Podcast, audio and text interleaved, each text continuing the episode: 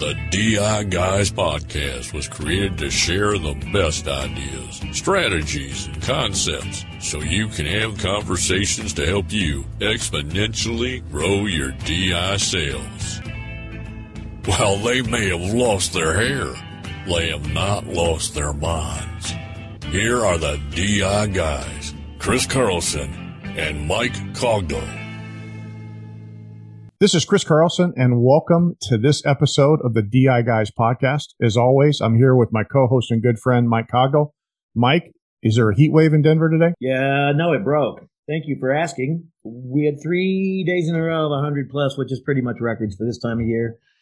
So no, it's sunny and hot, and you live in the West as well, so you're seeing, you know what, the hottest place on the planet was 100 what, 23 in Death think, Valley? I think it's what it on was. The, in the planet, on the entire planet, not in the planet, on the entire planet. 123 or 128. Um, I got a dear friend, Jimmy Farden, dear friend of yours as well, that lives in Palm Springs, and today I feel sorry for him. It was 123 yesterday. So we'll see what the summer brings. Hopefully, we can abate wildfires as best we can. You live out in this part of the world too, but it seems pretty dry. What about your world? Uh, Mike, is we got it really rough. We got about 75 degrees and sunny in Seattle. All right, enough said. Mike, it's really interesting. And as you well know, I grew up in Florida and I think about, you know, my grandparents, may, in some extent, some, you know, my parents in their, in their younger years. What would it be like to be in Florida, 100 degrees, 100% humidity before air conditioning? I have no idea. Do you? I mean, really, I have no idea. You know me. I think I have an answer for everything. I have no idea. I'm glad I, I, didn't have to grow up that way. And you know, woe is me, Mike. You know, in, in the Seattle area, most houses do not have air conditioning. So when it gets into the high 80s, 90 degrees, you know, we start complaining. And I and I always think back to those people who you know would go months and months of humidity and heat uh, back back in the South before air conditioning. So as we always like to say, Mike, we deal with a lot of first world problems these days. Chris, it's interesting that we're talking about heat and you know what? And we actually are disability guys, the DI guys. I saw yesterday on the news. This is this is just in Metro Denver that in three days they had 227 more paramedic calls than they've had previous. So it's like a record. Why? Heat. So you know what? Without thinking, heat stroke can turn into something. You know, you're outside working and you can have a heart attack things still happen in this world every single minute of every day. And heat also will, can really affect the health of an awful lot of people.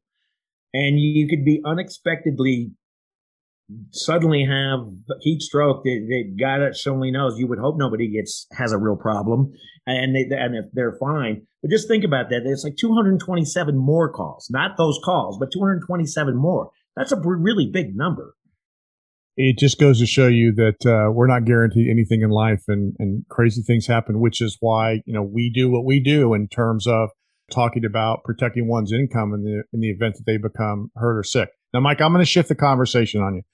I know what a big guru you are of social media, but I say that tongue in cheek for those who don't know you as well as I do.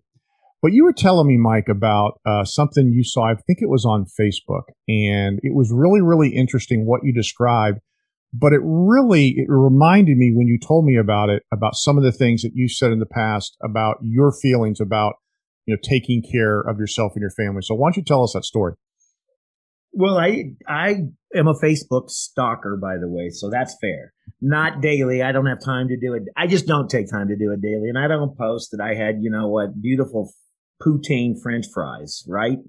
With gravy and cheese. I, that's just not my world. I'm not going to, everything I do in life, I don't need to put on social media. As a matter of fact, even for business, I should be better at it. That being said, I, the other day I was looking at it and a friend of mine sent this post out to the world and I'll leave names and I'll leave it, most of it out, but I just want to read it because this is just goes straight to the heart of what I feel really bad about. And remember, Chris, like you, I feel I have a fair amount of compassion for people and really care about people. But when I see things that I'm about to read, I don't get irritated. I just kind of get bummed that somebody didn't get to this particular person in the right time of life. And this is a fairly young person. I would say 41 years old, 42, I might guess. And the, and the post goes like this. Friends, my very cl- close cousin blank best friend, blank, passed away unexpectedly last week. He leaves behind children that are in immediate need of assistance. If you can find it in your heart to help this family in a very, very desperate situation, please make a donation. Prayers and family and friends, much love. And it goes on to take you to the place, GoFundMe, where they are in dire need of money. Now, the Facebook post also shows picture of the guy smiling, really happy. And the next picture is a lake and a boat. So I think they probably even had a boat. And I just wonder, Chris, oftentimes, and people have heard me say this so many times in my life, is you know what? Charity starts at home. If you have a boat, you have a car, you have a house, you have everything, and suddenly you have no life insurance, or in another case for us, income protection or disability insurance, and something tragic happens happens to you immediate happens to you, boom, out of the out of the blue. You and I've said at least a hundred times on these podcasts, we don't have the crystal ball. Without the crystal ball, this can happen. And I've always said, you know, it used to be bake sales, right, Chris? If somebody got hurt at school, somebody's dad falls off a ladder and breaks his back and or mom and breaks his or her back or something happens, the school suddenly, you know, was like, oh my gosh, we have to try to figure out how to raise money for the tuition for the kids. We don't want them to have to go to a different school and the whole nine yards. And it was a bake sale.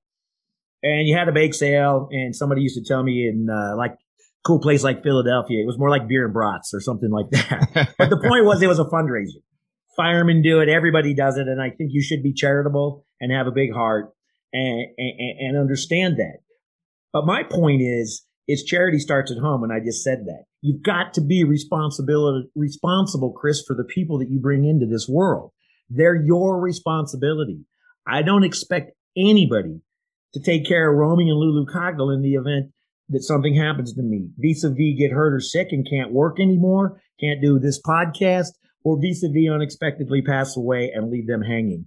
My point is, and I've always said this, you've got to take care of yourself and charity starts at home. I've said that three times. So for the listeners, it's an easy way to have a conversation with any of your clients and any client that has a family. The risk protection package needs to be, and you hear me say it over and over, it needs to be in place and up to date because anything can happen at any time.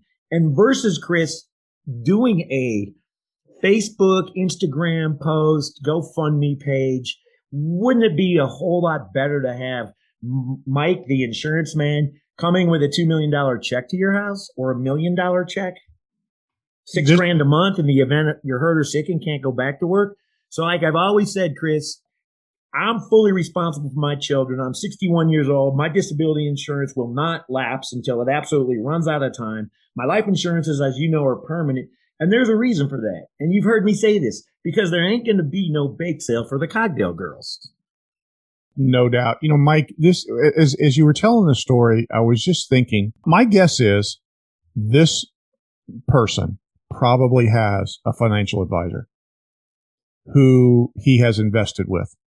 And, you know, what's really sad is when you talk about comprehensive financial planning, it's not really comprehensive financial planning if you haven't taken care of the risk management program. Fair? I couldn't agree more. It's more than fair. It's just, it needs to be a piece of the puzzle. Again, you've got to look at yourself every single time. And from a sales idea perspective, it's okay. I've done this, Chris. You've heard me say it. You've seen me do it bring up a picture. Tell that your client to bring up a picture on their phone. And almost always, if they have a family, who's a, who's the screensaver? Kids. Kids. And just look at them and say, you know what? The last thing anybody wants to do, we may screw their lives up royally. You can do a little tongue in cheek. We may screw them up, but our intention is not to. Don't you agree? And really, there's only one answer for that one. My goal in life is not to make my family's life miserable. So this is why I'm talking to you at this very moment, your children. You don't want to screw it up. And in the event you get hurt or sick and you can't go to work for six months or 16 years, their life will forever be changed. There's an easy way to prevent that from happening. And if you really want to finish it, there's a really easy way to prevent that from happening. And you can do it for somewhere between, you know, 2% of your income on a ballpark one to two percent, depending on how much you really want to do. But you can do that.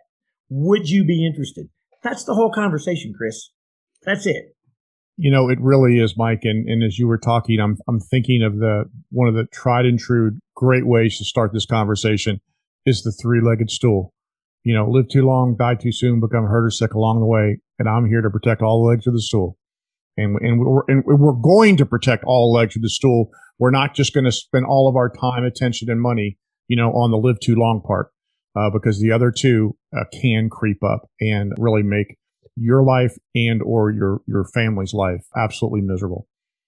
Chris, I'm not sure where the three-legged stool came from, but I think it had an awful lot to do with the dairy industry, don't you?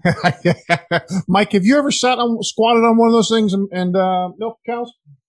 Chris, I'm from Iowa. I've had the opportunity to do all ag business at some point in my life. I was just thinking if I got to sit down with my buds and try to do that from when I was I was probably 13 or 14 when I had the experience. As a matter of fact, a lot of kids that grow up in the Midwest get the experience to do it. And it's kind of cool. It's one you never forget. But I can't imagine trying to balance on two of the three legs, is what I'm thinking. I can't imagine trying to make sure that I'm going to do all the things I have to do with my hands, nervous as heck. And then I have this stool that may tip over every two seconds because I've got to sit there and try to balance it because I'm missing one of the legs. Mike, I just have one question before we get out of here today. When you were 13, did you have that afro? Yeah, Chris, I think I did. I think I did. And I actually thought I was pretty cool. There was a time I thought I was Julius Erving. But anyway, enough said. Mike, great episode. I look forward to talking to you next week. Chris, thank